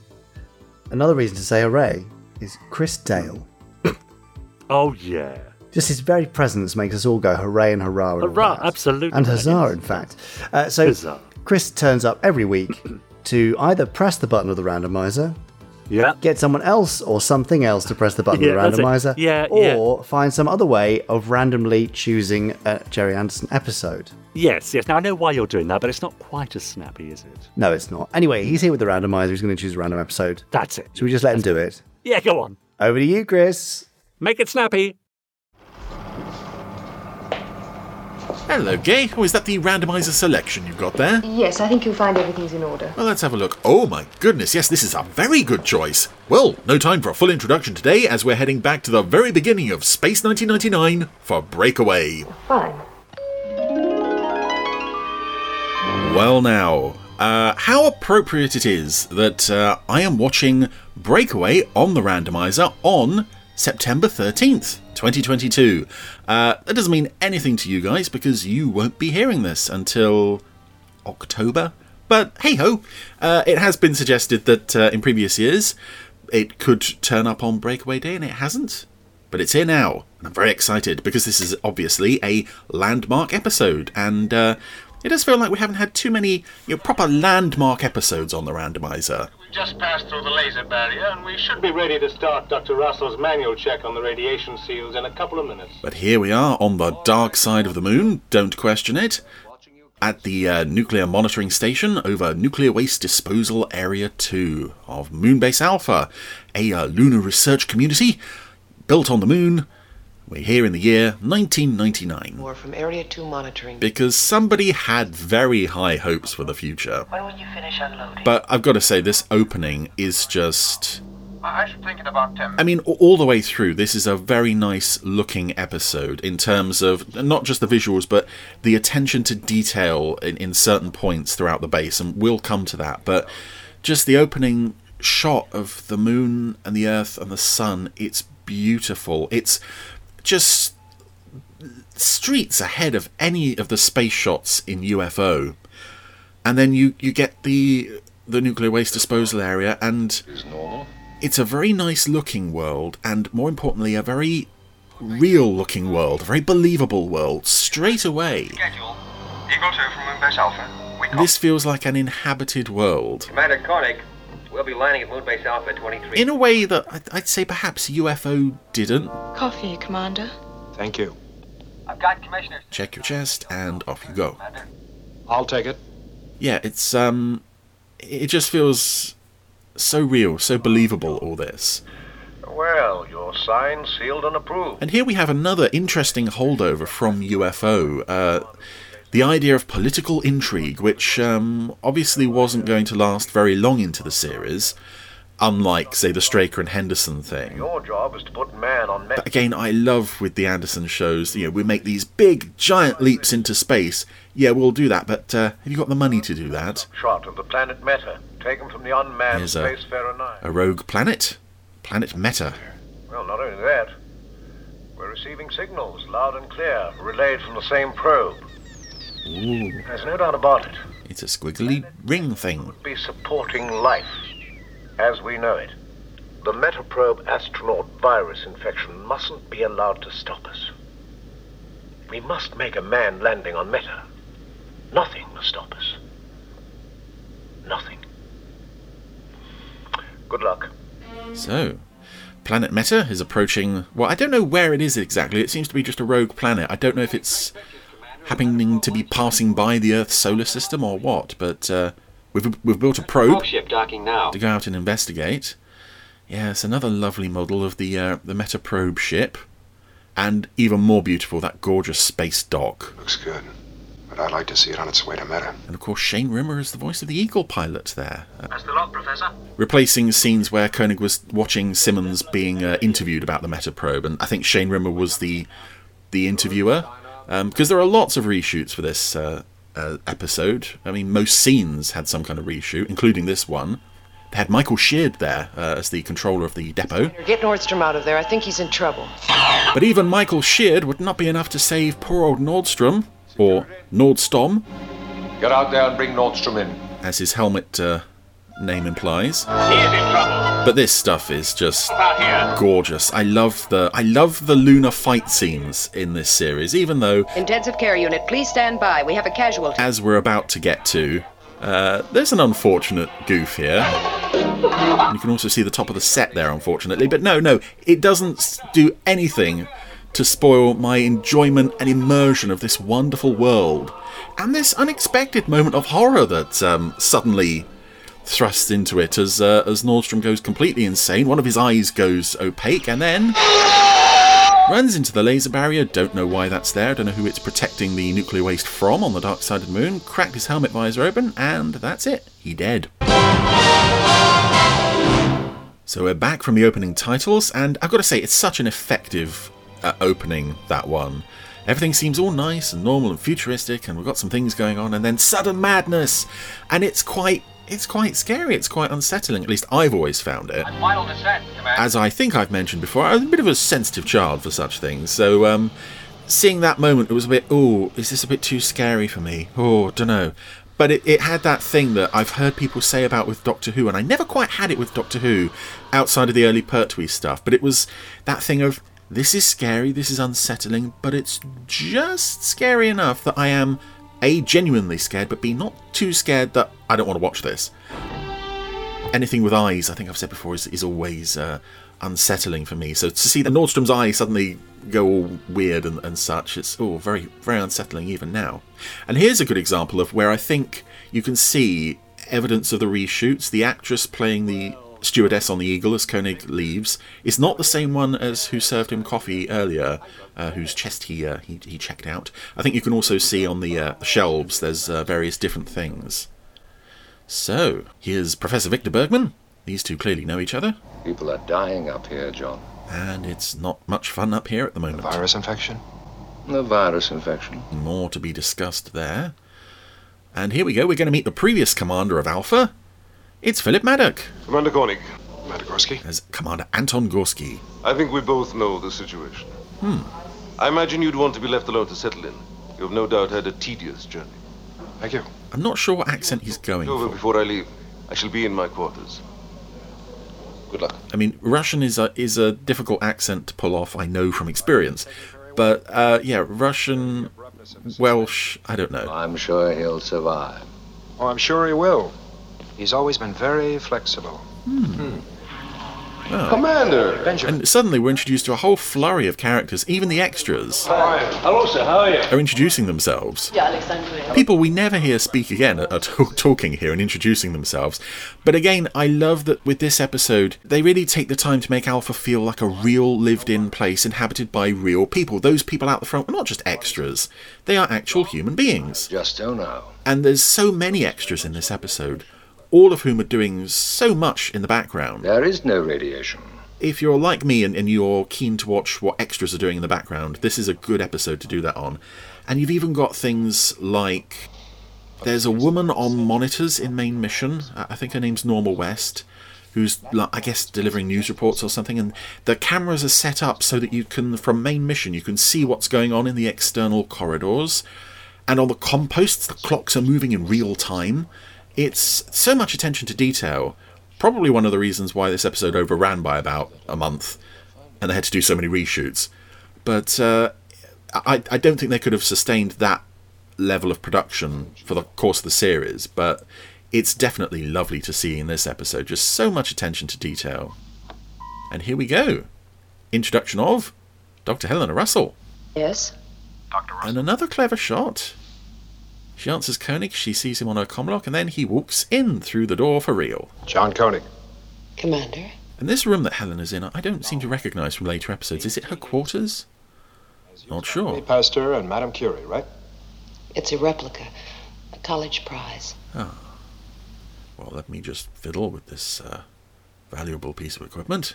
I'm sure you didn't have it set to any. Uh... Metaprobe astronauts recover from this virus. Ooh. It's not a virus. What they have is an unusual form of brain damage. Their condition is critical. And I love that Koenig comes in, sort of half believing what Simmons has told him, and then he has to go in to recover to piece it all together. Also, an interesting piece of body language here. What about the backup crew? Are they medically clear to fly this mission? It's the way he suddenly folds his arms. Says, "Huh? You don't know, do you? You don't know." Or before they were affected. Doctor, you've had 11 cases so far. Nine deaths. Yes, but all of those who died were workers at Nuclear Disposal Area 2. Cheap, rehirable workers. Yeah, I gather the um, the uh, effects of radiation sickness and such, as depicted in this episode, are not quite how it goes down. Never been recorded there. But what is consistent is that the probe astronauts and the backup crews have lived the same lives, been through the same training program. Live the same lives. They all come from the same town. All these astronauts. What I am saying is that the backup crew appears to be medically fit, but as a doctor, because of the unknown factors, I can't guarantee that they won't be affected three days or three months out into deep space. And this is something I said before, quite recently actually, with Brian the Brain, that I love that Earth just has this long history of failed space missions. Mission, Of course. Everything that this planet has ever put up into space has gone wrong, basically, with the exception so far of the moon. But here we go. This is, uh, again, going back to what I said about the, the scariness, the creepiness, but also this shows pessimism for humanity's place in the universe. And it's a beautifully chilling scene as we, we see Koenig looking at Warren and Sparkman in the, the isolation bay, this eerie blue light, and then we get this horrible, utterly horrible close up on Sparkman's blind, scarred, diseased face. This guy, I'm not going to lie, I've seen him in my nightmares once or twice. And what makes it worse is there's some really horrible behind the scenes pictures of this actor playing Sparkman smiling. And it's just so chilling to see these photos of him smiling. It's like, I'm halfway between life and death. I have visited hell, and I would like to take you there. He's just, oh, he's so creepy. Which is weird because I've recently become aware that he was in several uh, Doctor Who's, including, ironically, the Moon Base, where he plays a Moonbase operative who does not contract a fatal virus that's sweeping the base, and uh, he seems like quite a, a cheerful chap, um, a very pleasant fellow. And speaking of cheerful chaps, pleasant fellows, Yeah, we can start the countdown soon as you give the word. it's Alan Carter! Alan, the man, the legend, Carter. How long to get the backup crew ready? Oh, seven days. Seven days. Backup crew? What do you mean? And now he's about to completely change his mind. Oh, we can't do it. We Can't do it. Calculations, coordinates. Other words beginning with C. Not telling me about. Captain, I'm here to get the Metaprobe launched. All I want to know is crew accepted, you're ready to go. Yeah, we're ready to go. We don't have anyone to fly it, apparently, but yeah, we're ready to go. And I also love, I, I noticed this on uh, A Force of Life not too long ago. Um, I love that there's a stand of rocks in Koenig's office, and then later in Force of Life it was moved out into the corridor. That's great fun every time the base gets rocked by an explosion. But of course, these days, well, so far at this point in the series, there are no explosions. Everything's fine. Well, how are you? I just wanted your first impressions of the situation. And here's a, another point, as I, I said earlier about the clocks. At the nuclear disposal. You can see the clock there is set to 226. What a kind of brain damage. We're going to see how, how that goes throughout the course of this scene. Yes, yes, I've heard all about 227? theory from Gorski. No, she's a very competent doctor, John, in certain fields of space medicine, but she's wrong about this situation. Dead wrong. And this sounds familiar, doesn't it? Politicians who know better than the experts uh, about medical problems and such. Before we do anything, I'd like to make sure there's no radiation leak at that disposal area. Look here, those two Metaprobe astronauts didn't go anywhere near that area. Simmons, Eric Sparkman just took an unscheduled trip through the underworld via um, Pinhead and other scary, hellish things. My god, he's so freaky, that Sparkman. I can't get over it. It's one of the biggest problems of our time. Simmons, you assigned me up here to clear up. And again, with the political stuff, we also have this uh, ecological um, subtext to this as well. It's now 228. You see what I mean about how rewarding this episode is if you're really keeping track of the, the details of this world. Probe launched. Deal? This is a very nice looking shot of Koenig sort of temporary. telling Simmons off, That's the best I can do. but I can't quite picture what Simmons is seeing from his end. He must only sort of get Koenig's chin in shot. Why did you lie to me? You mean those men are no better? They're not going to get any better, and you know it. All right, just a minute, John. And more financial intrigue. The international. And the idea that, you know, these men's lives are secondary to this probe and getting the money to, to get it out there. One hint of failure leaks out, they'll immediately abandon their support for our whole project. So just remember that. Ole! I'm sorry. That that is the gesture that Simmons makes when he's reaching up to turn off his screen, but it just looks like he's he he raises his finger with such a flourish. It does look like he's saying "Ole." Oh, the, the clock is you know stand down my uh, my time thing. The clock has gone completely screwy. I'll need two volunteers. I can't see what the hour is, but we're now at 53. So, let's go out to uh, check those uh, nuclear silos again. And one thing I love about this episode as well is the soundtrack, which does so much to, to reinforce this very doom laden, heavy atmosphere. And in some bits, it's not even music. Uh, there's bits, at the, particularly at the nuclear waste areas, you heard it at the start of the episode, just this rumbling. And that's all it is. It's not music, it's just this in the background. Navigation beacon Delta. It's a landmark. So unsettling. It's so just it, it, it it's very subtly unsettling. It, it sort of gets into your skin and sort of you know plays on your nerves a bit. There's no radiation, John. I've checked it out. Counts normal. That was the first nuclear waste area up here. Has it been used since I left? No, they've moved on to Area 2. This one hasn't been used for five years. How's it holding up? All right, according to reports. It's constantly monitored. Hmm. So plot point here, major plot point. Nuclear waste disposal area one. Let's move on to Area 2. Yes, sir. And up front, in the pilot seat, poor old pilot Collins, he's uh, got a bit of a facial twitch. Something wrong with his eye. Ah, I'm sure it's nothing. And I always find it odd watching this episode uncut because the BBC, they sort of trimmed, they, cut out the advert breaks on a lot of the uh, episodes of Space 1999 that they showed, kind of just sort of smoothed over them. And uh, yeah, that shot was always cut. It went straight from Collins having a problem with his eye to basically this shot. And again, it, it's such a weird shot because we're not seeing just the eagle land on the pad, we're seeing it through a window of somewhere else in this um, monitoring station. Okay, let's go.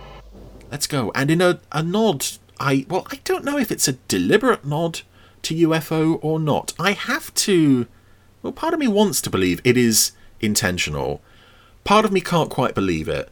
That we have uh, two guys working out in the um, the nuclear waste dumps at the moment, named Ellis and Jackson. Is that a deliberate homage to UFO? I, I would love to believe that it is, but I can't quite. No leakage. We're going on to point 48. And that is not the voice of the actor playing that uh, character, by the way. That's uh, that's actor Nick Zaran, who uh, you'll recognise from various ITC things. Hmm, so far. And this is creepy.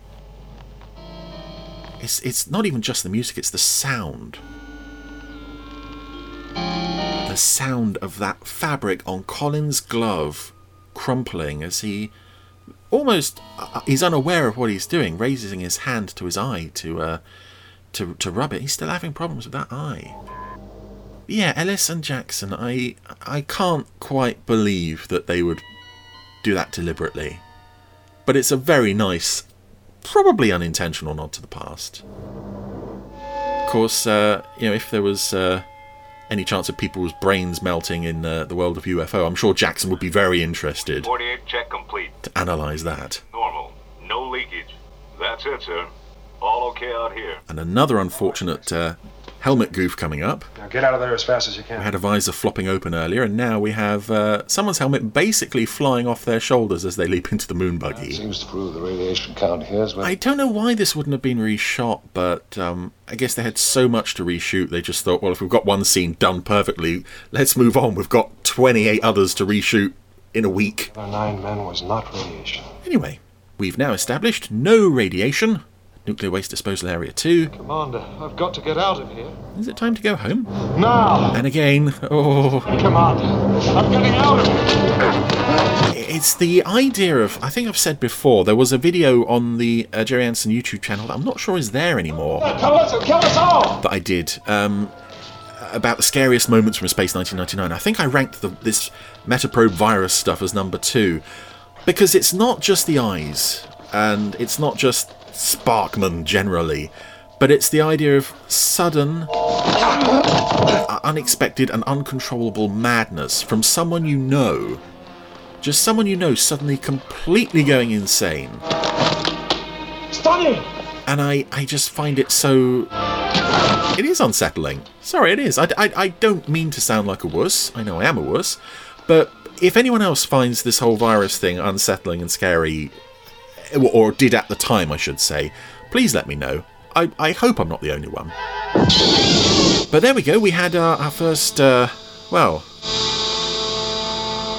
oh, close call with death for Koenig and uh, Bergman there, as they only just managed to get. Uh, what's his name? Collins out of the uh, monitoring room before the window that he uh, tried to break down actually exploded and uh, sucked out all the air. Recorded information on the training flights of the probe astronauts. I'd like to check. Although, knowing what happened to uh, Sparkman and Warren, he probably would have been better off just left in there and had a quick death. Because right now, his brain is probably liquefying in his skull. Oh dear. Poor old Collins. And another nice, nice touch here. Russell? Where Koenig calls for Commander, Dr. Matthias. Dr. Russell, and there isn't an instant reply. You have to have Frank Warren died at 1328. the person that he wants to talk to walk into frame, as they would do in real life. Several examples of that again in this episode. Now.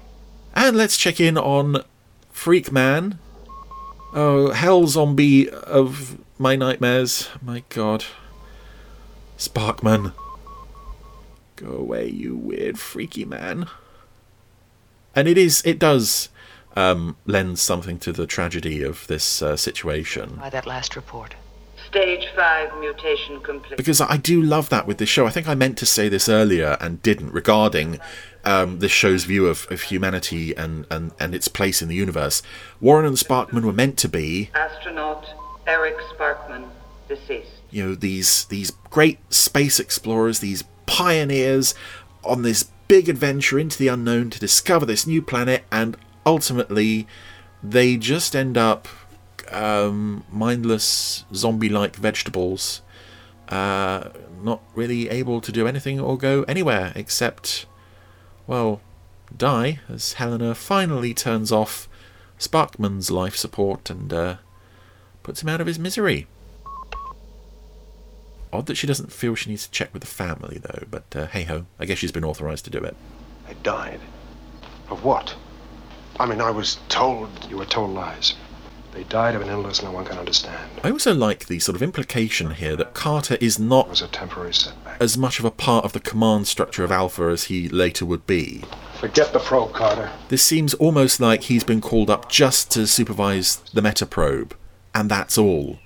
Uh, he's very much out of the loop, which I like, but I also like that he's you know very quickly established as you know he's not just he's not Captain Carter, head of the meta probe. He's Alan Carter, bloomin' great hero guy. Make a manned landing on Meta. And this is Koenig's quarters, again with lots of rocks and shells and things all over the place. I can't guarantee that they won't be affected three days. Did he bring those up with him? He didn't seem to have much baggage. Now, your job is to put man on Meta. The giant leap for mankind. Beginning to look like a stumble in the dark.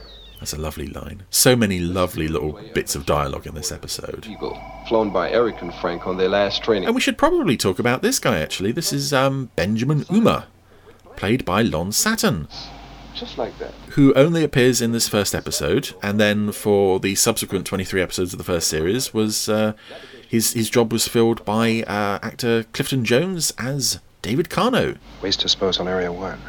And I gather that um, Lon Satton was let go because he he was uh, a bit problematic to work with. Don't know the extent of that. Ten on area one, please, and bring it in. Yes, Paul. Again, Sandra doesn't seem to be a, a part of the uh, the main mission crew at this point either. She she seems to be kept in a room off to the side of, of, of main mission, which is strange. It's a turning point, right? It's one of the few constructions on the dark side. And that was uh, also one of the early titles for what eventually became Breakaway. Training flights over on the dark side, away from Alpha traffic. Yeah, I don't know how how many people feel about the idea of Ouma having carried on with the series. I think I, I much prefer Kano. Out on their last training flight. Kano, f- e- even though he's not the show's greatest character, there is more warmth and humanity there than you have with Ouma. Levels in disposal area one. This is impossible. He's quite a sort of fussy, almost stuffy character at times. Normal, but the heat continues. But when he's needed for like action and, and sort of heroic stuff, he can do it. He, he rarely got to do it. So yeah, I think on the whole, I, I much preferred Kano to Ouma. But, you know, maybe had Lon Satton uh, not got himself into trouble and uh, and stuck around, I might be saying, hey, really like that Ouma guy. It's hard to tell from just one episode. Heat. But still no radiation. Heat without atomic activity. Oh, but now nuclear waste disposal area one is, uh, well, it's glowing, and there's bits of electricity shooting out all over the place. But there are certain episodes in the Anderson universe where I would have loved to have the experience of seeing it as it was first broadcast. Just. This must have been unlike anything else ever seen on television up to that point. An eagle on the pad for immediate lift. with the exception of other Anderson shows. But I think one of the strengths of a lot of the Anderson shows, I mean, particularly Thunderbirds, is that these feel like movies produced for television Approaching area one. that aren't aware they are not going to be shown on huge cinema screens because the money is there, the the visual glossy look is there. So I, I just this is definitely a very cinematic, epic, just in terms of the visuals, episode. Yeah. But then there are, I can say that about all sorts of things. Really, I I, went to the cinema a few weeks ago to watch um, The Wrath of Khan, and I, I I can never watch that film the way that people did when it was first shown. They didn't know that Spock would be coming back. I've had that knowledge for as long as I've been a Star Trek fan. So it's just you know you Field's expanding. We can't measure it. Get him away. you make the best of the time you were born in, and you appreciate what you have. And uh, I'm very lucky now that I live in an age where I've got basically everything, every Anderson stuff, all of the Anderson stuffs, in lovely HD for the most part. All systems out. And here we go, our first Eagle crash. Rescue ship moving. More evidence of uh, possible reshoots here because if you notice Koenig's uh, the, the uh, neck part on his spacesuit, it sort of changes between it's flat in one shot and then it's ribbed in another. Ten seconds. And as Eagle crashes go, although this is the first one in the series, so it's a bit of a landmark, it's fairly uh, underwhelming, this one. But again, I suppose that's just because I'm comparing it with all those other wonderful Eagle crashes that I saw throughout the rest of the series. This one's a bit, a bit lower key. But there we go. Ho ho. Nuclear waste area one. It's a fairly, uh, fairly major fireball. It, it's more implied though that the whole area has gone up. It's not quite the massive explosion that we'll see later on with Area 2, but it's still some very nice visuals and, and effects stuff there. And an unusual shot of the base, too. Uh, we I don't think we see that again because obviously it's got the moon in the background. Well, I told you there was nothing wrong with me. I walked away from there. There was no damage. Commander, Oh, it's ten past four according to the clock now. that is not the kind of damage I'm looking for. And this is a nice uh, setup for the uh, the the. You knew that it all. Well, it lays the groundwork for the relationship between our, our two main characters to follow. And yet you went right out there yourself. Very soft focus on Bain here, though. We're looking for answers, Commander. Not heroes. Oh, nice line. I didn't know you cared. Point. Yes, I think he uh, he scored the point there. And again, another soft focus shot of Bain, looking a bit confused. Look at this. It's a monitoring device from the old. I don't know what room this is. Is this. Well, it's obviously a room over the Eagle Hangar, but I don't think we ever see anyone in here again. And yet there are so many people milling around. Record for five years, but now look at it. Various extras that we do see again throughout the, the show's run, but there's a, a technical guy named Young. I don't recall seeing him again, except in uh, stock footage from Force of Life. He makes a return there. This instrument's given me a lead. I think we're facing a new effect, arising from the atomic waste deposited here over the years. So they've recovered this from Area 1. Precedented violence. Magnetic energy responsible for the flare up at Area 1. Magnetic energy causing brain damage? Yeah, let's go with it. I, again, I don't know how the science of this is in any way accurate. I suspect it is largely inaccurate. But it's, um. Probe astronauts flew over there daily, It seems to work for this show. as did Collins and the shuttle. And we've all been exposed to it. We've all been to Area 2, and to get there, we turn over Area 1. And that's a, a subtle bit of horror that never really comes into play afterwards. There's an even bigger problem I see looming up. Area 1. We've all potentially got our brains waiting to melt in our skulls. What worries me now is that the same thing could happen in Area 2. Or another firestorm. time do we have? We need solid data on magnetic. Hope it has a good theme tune. I won't be responsible for any more men out on the surface in these conditions. Neither will I. So let's ask for more volunteers and not tell them. Under magnetic levels, and do it by remote control. Oh, yeah, we've got more Eagles to send in. Again, I, I think this is a more effective Eagle crash, which is ironic considering there's no one at the controls. But it's, yeah, something interesting and uh, not something the show did all that often. Send in an unmanned Eagle operated by remote. They would have saved so many pilots if they'd done this more often. Also, a bit of a touch of uh, an eagle under the control of the Mysterons there, seeing the, the controls move by themselves. And a lovely touch, again, Hold that, Paul. you'd expect it to be there. I think it's just familiarity with the remainder of the series that it looks so odd to see the Earth outside the windows in main mission. Magnetic field zero. Okay, Paul, set her down. Right, Commander. And you know, you may argue that uh, this episode doesn't do a huge job in establishing many of the characters outside of the central three, and to a certain extent, uh, Alan Carter as well. But there's so much going on here that I think you you can sort of, for this episode at least, just say we'll get to all that later.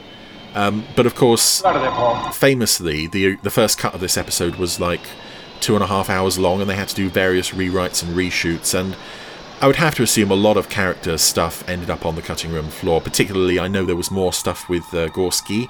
Um, there was another meeting between him and Koenig where he did take him up on that offer if if you want to talk things over before I leave. Um, and a bit of a hint that he was uh, interested in, in Helena as well. The surge. The magnetic surge. So, Area 2 is going the same way as Area 1, but with a lot more stuff in there. Contact Commissioner Simmons immediately. It could be a bigger bang. That's emergency code Alpha 1. yes, sir. Oh, emergency code Alpha 1, serious stuff. You're right, Doctor. It was radiation. Magnetic radiation.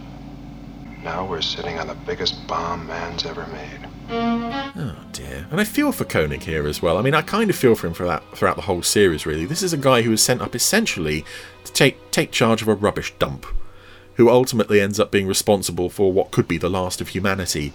But it's just he's inherited a, a, a situation, a problem here, which is a long term problem for which there is basically no solution. Whatever, you know, throughout their best efforts in this episode, there is nothing they can do to stop the inevitable. And I find that a very understated element of this story and quite fascinating. But here we go. The passing of Emergency Code Alpha 1 has brought Commissioner Simmons to Alpha in uniform. Commissioner? Give him a comlock. I'm sure he won't do any naughty things with that. My office tried to query you about your emergency code Alpha 1. You didn't seem to be available. I am now. That's a nice. That's a very nice shot of the uh, Eagle wreck in uh, Area 2 there as well. Now, it contains 140 times the amount of waste in Area 1. With quantities like that, there could be a chain reaction. What are the chances it could burn itself out, like Area 1? Simmons. I also like that Victor is trying to explain it to, to Simmons in nice, reasonable terms, and Simmons is like, uh, will the easy option happen again? Done. Try and break the pile apart, rip up the rods, destroy the mass. If we could disperse the mass over a wider area. All right. Come on, let's do it. We do have limited time. There's that noise. There's that unsettling. Oh, it's not music. It's just atmosphere and dread. Wonderful stuff. And of course, here we get our first flurry of eagles. Um, a lot of them using those winch pods, all manned by very expendable extras. I do love the the look of these these winch eagles though. And it, it demonstrates as well, quite effectively, the, the versatility of the Eagle as a spacecraft and the idea of the interchangeable pods, essentially. Just lovely stuff. They're moving into the area now. All right, Paul, I'll be right with you. So it seems to be 8.42 on the clock now. Another gorgeous shot as Koenig opens the doors onto main mission. It's just, wow. Here's a room that, you know, we could hold a, a football match in. it's just brilliant. Um, have we got enough space here? Oh dear. So many extras as well, milling around doing various things, and some gorgeous shots of eagles pulling away the uh, the protective covers over the nuclear waste silos. And a lot of, again, going back to the real worldness of this and the, the atmosphere, stuff you're not even you're you're not even consciously aware of, but a lot of background chatter, specifically relating to what is going on here. Four, this is Eagle 1 4. Getting a bit of flicker on the navigation system. We'll check it out from here. Yeah, there's a lot of that in this scene. It's very nice. Number 26, disperse to grid C9. And this is fun. Repeat, disperse to grid C9. The two pilots, they look at each other as if to say, "Oh, C9, oh, you really want to go there? I don't want to go there. No, no. Pretend we didn't hear him. I don't know what's going on. What's wrong with grid C9? Hey ho. I, I would say uh, just a minor point against this, though. We don't really get a sense of scale regarding the size of Nuclear Area 2. It seems to me like Nuclear Area 1 was much larger. No, sir, they're all committed. But we're told that it has 140 times more nuclear waste in there, so then it must have been more efficiently uh, stored uh, at a greater depth, I suppose. That uh, That's what worries me. creates a problem. I think we should go up another hundred, Commander. Oh, you do, do you? Well, who are you, unnamed man over the radio? You don't tell me what to do. Ah, maybe if maybe if Koenig had listened to that man, Go ahead, one. things might have turned out very differently. I don't think so. Get and programmed. I will be in orbit in four minutes. Yes. Uh, th- interesting as well, Koenig sends Alan up into orbit just to keep an eye on, thing- on how things look. I would imagine when you're that high, you can't really see what's going on over Nuclear Waste Area 2 unless something goes catastrophically wrong, in which case, you'd know about it anyway. You think we have it under control, John? Too early to tell. I do like Simmons uh, very prematurely declaring victory here. Well done. Now, And the venom and the anger that Koenig retorts to that with. You see, John, I see men risking their lives to avert disaster, total disaster. If this goes wrong, there won't be anybody to issue a communique. There will be no survivors. It would almost be interesting to see how their relationship would have continued from that point had this operation been a success, which of course it wasn't. You can hear in the background that it wasn't. But I would imagine Simmons wouldn't have let Koenig stay in command for very long with that attitude. Fourth mission. Main mission to all Eagles. Return to base immediately. And we're just coming up on basically special effects porn at this point. Just explosions everywhere. And okay, you can see one or two wires, one or two little moments. But it's just. They sell this so effectively the idea of just everything blowing up. even things that don't seem to have any relation to nuclear waste disposal area 2 and then finally the whole whole sorry silo goes up I hope they got Michael Sheard out of there before that happened and just iconic shot after iconic shot. Particularly that explosion over the moon. And again all these extras throwing themselves around the place. I also get the feeling there was this was a scene where there's so much more shot than we actually see. Uh, I, I gather there, there was, uh, in fact, um, the guy who played Steiner, I think he did a, a, stunt fall off the top of the main mission balcony. And also, there's another stuntman who's been hanging around the place all episode. He's the one who en- who falls back against the staircase to the upper level. I think there was some kind of shot of him being actually thrown across the room. G-Force! We're moving! And a beautiful close up on the space dock as it spins out of orbit. This is such a beautiful model. And I'm so glad they saved it and, and reused it later in Dragon's Domain. That, but that close up of it spinning is just gorgeous. It's a lovely model. There goes the probe, there goes an eagle, and there goes the space station. And I, again, I'm not sure about the science of what would happen to Carter's eagle while he's in orbit and the moon is going out of, of orbit of the Earth. But what I love here is that out of the Earth's orbit. And it, I think it's maybe mentioned in a novelization or something that Carter at this point has the opportunity to go back to Earth. He's the only one who has the choice. Are you okay? And um, he chooses he chooses Alpha. It's not overtly stated on screen, but uh, it's a very nice aspect to the character. And we're coming up on something here that I, I find really interesting to watch this in HD because you know everyone's pinned on the floor of main mission at this point, and uh, you know, the pressure is is so great that only one man can drag himself to the radio, and that's Commander Koenig, of course. What's Happening to you down there. And you can see as he drags himself up the side of a desk to reach the radio at the top of the desk, you can see on Blu-ray Martin Landau's fingerprints on the edge of the desk from what must be a previous take. It's I, I don't know how visible it is on, on DVD. It might be very visible, but just I love it, it's a nice little glimpse into the fact that they probably had to do this several times. We are moving away from Earth. It's a very undignified scene for everybody on the floor, sort of heaving and, and groaning.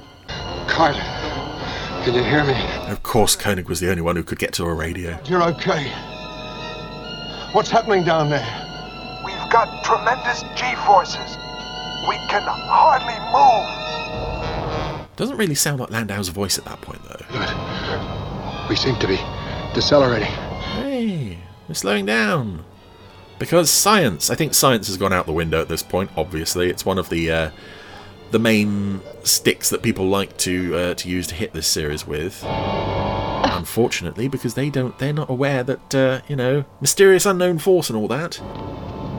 And again, Kane, I know I, have gone on about it, but the world they've created in this episode, I mentioned earlier. The whole disposal. The lady on the screen in main mission who's delivering some kind of news reports. Out of orbit. She's obviously been knocked around and she's still on camera. More. All of the extras are just utterly done in. Even the camera that I mentioned looking onto the corridor outside main mission is now at a wonky angle. Can you make it back to the base? I can make it. I'm a big damn hero and you're gonna need me. This is main mission. All sections report. Yeah, you can see that. Oh, yes. Uh, that this shot here, where uh, Helena starts tending to the wounded, you can see Steiner on the floor from where he had his fall that he didn't have. Sufficiently operational to accept casualties. And also that guy who I said got pulled into the uh, the staircase. You can just see in one shot what must be some kind of rig or whatever he was used to, to or tied to to pull him back into the stairs. It's a sort of wood thing with some rope on it. But this is a very haunting image. Just the moon drifting off into infinity. And everybody just looking a bit shell shocked. I don't. Um, this is the point where I would say, you know, maybe. Maybe one or two people should be a bit, um, well, tearful. Can we make it back to Earth? I also. I can't watch that moment without thinking of the IGN edition. I don't know if you're familiar with that trailer. Um, someone cut together a, a, a, a, DVD release trailer for a DVD release that would never happen, and it got increasingly jokey as it went along. And it said there was an alternate ending to Breakaway, where Paul says, "Can we make it back to Earth?" And they just cut in Koenig saying yes, and then played happy music, and that was it. But um, oh dear, Moon on unknown trajectory. It's just bad news after bad news here. Is due to Moon's movement away from Earth. And it would have been interesting if I, I know Koenig makes the call in a moment that they're not going to try to escape and, and head back to Earth. But it might have been interesting, a sort of parallel universe type story, just to see how that operation might have gone down. Human decision required. Oh dear. It all falls on the shoulders of one man. And um yeah, speaking of a, continuation of this episode, because this episode does set up certain things that are never called back to, specifically meta. Um, but there is somewhere out there online, and I don't often recommend fan fiction, but this is quite a fun one. There's Breakaway Part 2. I don't know where you'd find it, I don't know who wrote it, but it was essentially a part 2 to this episode that dealt with the immediate fallout from what's happened here, what happened to Ouma, why they didn't end up going to Meta, and uh, Simmons attempting to lead a mutiny to take them back to Earth. And it's all very believable stuff. If you can find it, it's well worth a read. And Carter's back. Quick thumbs up with Bergman. Yeah, we're all alright. Attention all sections Alpha. And you really do feel the weight on, on Koenig's shoulders as this speech is made. As you know, our moon has been blasted out of orbit. Oh, really? I didn't know. There's probably someone in bed, actually, somewhere on the base thinking, go, what, what, what the hell's happened? If we should try to improvise a return to Earth without full resources, I think they seem to have given up on the clocks at this point. It's 2023, and it seems to have been that way for quite a while. therefore, in my judgment, we do not try. Oh. Yeah, Landau does a very good job here selling the, the weight and gravity of, of this moment. Other people in main mission are sort of more resigned to the idea of sort of, oh well, that sucks. But I, I just think if this was done now, you would get certain people Scene accident just weeping hysterically and uncontrollably. has caused very serious repercussions. Everyone's a bit too willing to go along with, with what Koenig says, I think. The earthquakes in the United States along the San Andreas. But this is a nice a nice touch though, our last glimpse of of life on Earth and it does not sound pretty. To life and property. It was interesting actually getting the uh, Spazio 1999 uh, Blu-ray from Network recently and watching the Italian translation of or the English translation of the Italian I should say and they make life on Earth sound even worse than it does here. Like Los Angeles is uh, being rained on by millions of dead fish and that kind of thing. It's just It was thought a rescue might have been attempted. horrific. Space docked until that too was hurled out of orbit. And then went kablooey. That the moon's acceleration away from Earth has put it beyond the reach of any Earth. That's it. All gone, and everyone looks at Koenig. All frequencies for any signal from Earth, anything. What are you gonna do now, hero? And I also find it interesting that we have a planet named Meta. Because I, I think in the 21st century that word has sort of taken on a slightly different meaning in terms of fiction and, and shows and things, saying, oh yeah, that, that's a very sort of meta take on this concept. You know, it's come to sort of mean self-aware almost, I think. So when they get the signal here, that meta signal, and then Bergman confirms. It's meta. It just sounds so sort of almost like the show is commenting on itself somehow. But again, it only sounds like that for uh, us in the 21st century. And of course, you know, I certainly believe that that is uh, that's not related to Meta at all. That is, of course, Our future lies. Sandra in the future, sending her message back to the past. That's a lovely, lovely uh, end to the show. Message from Moonbase Alpha, and uh, it's great that it ties so heavily into the events of the first story because ultimately we never went anywhere near Meta. Quite strange that they would end the episode with such a strong hint that they would be. September 13, 1999. Meta signals increasing. Yes. Maybe there. but maybe not. And there we go. That was Breakaway, the first episode of Space 1999. And oh my goodness, that is just one of the absolute highlights, not only of the show, but of the whole Anderson canon. Just. The, the story concept itself is wonderful, so the fact that it's realised in such a, a realistic and doom laden way, ultimately leading up to this wonderful special effects extravaganza at the end. It's a brilliant setup to my absolute all time favourite Anderson series. I can never get enough of seeing this episode. Happy Breakaway Day, everybody, for October. Ah, there you go. Now we're talking. Breakaway. Yes, yeah, yeah. Now we're talking. Bit of a classic. can't, I can't tell you how long I've waited for that episode to come on the randomizer. Well, I can actually. How- 227 podcasts. Uh, how There annoying that this is the one situation where you can't actually use that phrase. I can't I tell know. you how long I've. Yeah. Oh, Oh, I actually oh, I can. can. but Yes, Almost, I can. almost to the minute. In fact, you've been Yeah. waiting 14.25 days uh, of, That's right. Which is- content. Yeah, which isn't very long, actually, is it? No, no, No. You've, you've waited in between all Do the you know, episodes I've all that. waited just over a fortnight for that to come up on the randomizer. Only in podcast time. Anyway, That's right. rather Yeah, nice to have a bit of Space 1999 there. Oh, And do you think that's a sort of um, I was going to say premonition again. I keep saying that word. I don't mean that. Yes, go on. Uh, but it, it, it sort of leads us nicely into scary things that might be coming up in our future. Ooh. Does it? Yes, because it's Halloween next week, isn't it? It's Halloween. That's, a, that's a rather tenuous link. it, well, Joe? What do you say? sometimes a tenuous link is all we've got, so I'm true. Yeah. I'm sticking okay, with it. Okay, I'll go with it. Yeah, fine. Yeah, go on. Yeah. Good. Okay. it's- well, that's yeah. that's time, Halloween isn't next it? week. Yeah. Yes. Okay. Uh, well, thank you, Chris. He'll be back at the randomizer next week, and we'll be back with more Gerry Anderson podcast Yes, next week now- because that is what we do. Is it? what? What? He- he- what? Yes. What's the problem? Well, here's What- the thing. If it's Halloween next week, I Yes. challenge our wonderful podsterons. yes, If you got hold of a Zelda mask yes, in the last few months, put it on, take a picture, post it on Twitter and hashtag us, put it in the Facebook group. I want to see you in your Zelda mask for Halloween. nice, Yeah. nice. I mean, it's Let's do it. perfect content for audio. Um, Halloween dress up, isn't it? So. well, I mean, yeah, but I'm, I'm just trying to sort of, you know, encourage a sense of community. Oh yeah, yeah, yeah. No, no, that's very good. It's very Right? good. It's very good. Yeah. Yes, yeah. Anyway, please do that. Uh, if you're not, if you're not on the Facebook uh, group, you'd like to email us a picture of you in your Halloween get-up. Uh, hopefully, make it Anderson-y. Email it to podcast at gerryanderson.com or tweet us. Use the hashtag Gerry Yeah. Podcast. Tweet him, Richard N. James, him over there, Chris Yeah. Dalek, or me. Yeah. I'm Jamie Anderson. Oh, yeah. Yeah, funny when I do that. Yeah, I mean, is, not yeah. funny, haha, Nice it's funny peculiar. No, I'm beginning to like it. Mm, um, I'm still on the fence. Oh, okay. Anyway, let's uh, wrap this thing up. We'll be back with Pod 229 next week for a spooky edition of the Gerry Anderson podcast. It probably won't be spooky at all. Don't, no, don't, don't even Oh. bother with that. It's- Oh, it won't be spooky. It'll No, just okay. be probably a bit normal one, but Yeah, you know. all right. We'll just mention that it's Halloween. exactly. That's that's I the see. secret. Done. I Agreed. see. Right. See you next week for the Halloween edition. All right. See you then. Bye.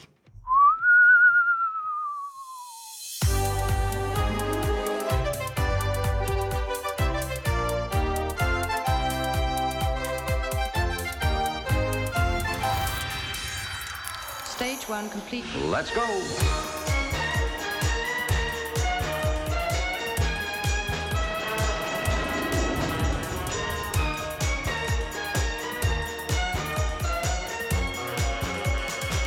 Spectrum is green.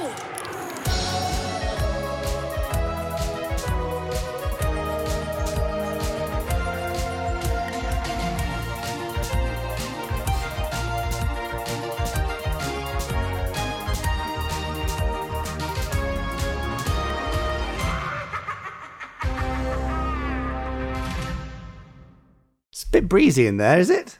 Is that wind? Yeah, no, I just, I, I was just, yeah, I think I. Oh, hang on. I, I, there you go. I've just shut the door now. That's better. How's that? I wonder what that creak was. yeah. It's been a long yeah. day. A bit stiff, are you? You thought it was my back, yeah. Yeah, yeah, I did. I- mm, well, that wasn't me commenting on you being elderly. I'm, I promise. You're- No, how dare you? Are you doing anything for Halloween? I mean, we don't really take it that seriously anymore. Well, I've never taken it seriously. I have got a party invite, which is very unusual for me. I don't normally get invited to anything really. No, Um, so, Not it- since the last time. You're one of those people that often get invited, invited to parties, but only once. Yes. Uh, anyway, that's that. Uh, no, so I, I, it might be a good opportunity for me to wear my Zelda mask. You see, but then I'll have to find a, an appropriate dress to go with it. Yeah, right. Yes, you know, a sort of kind of weird Perry Victorian nighty. Yes. uh, Are you sure you haven't on. got one of those tucked away somewhere? I'll go and have a look. I mean, Um, I'm currently rehearsing a Victorian murder mystery. I'm sure I could dig out something from the, uh, you know, the wardrobe store. If you wouldn't mind, There I'll swing by Marylebone and grab one uh, on my way to said party. Brilliant. Okay, yeah, I can do that for you. Fantastic. All right. I'll be the one in the Zelda mask. Okay, all right. Spook you later then. Oh, nice. Bye. Oh, bye. You have been listening to the Gerry Anderson Podcast. Wasn't it fun? You have been listening to an Anderson Entertainment production.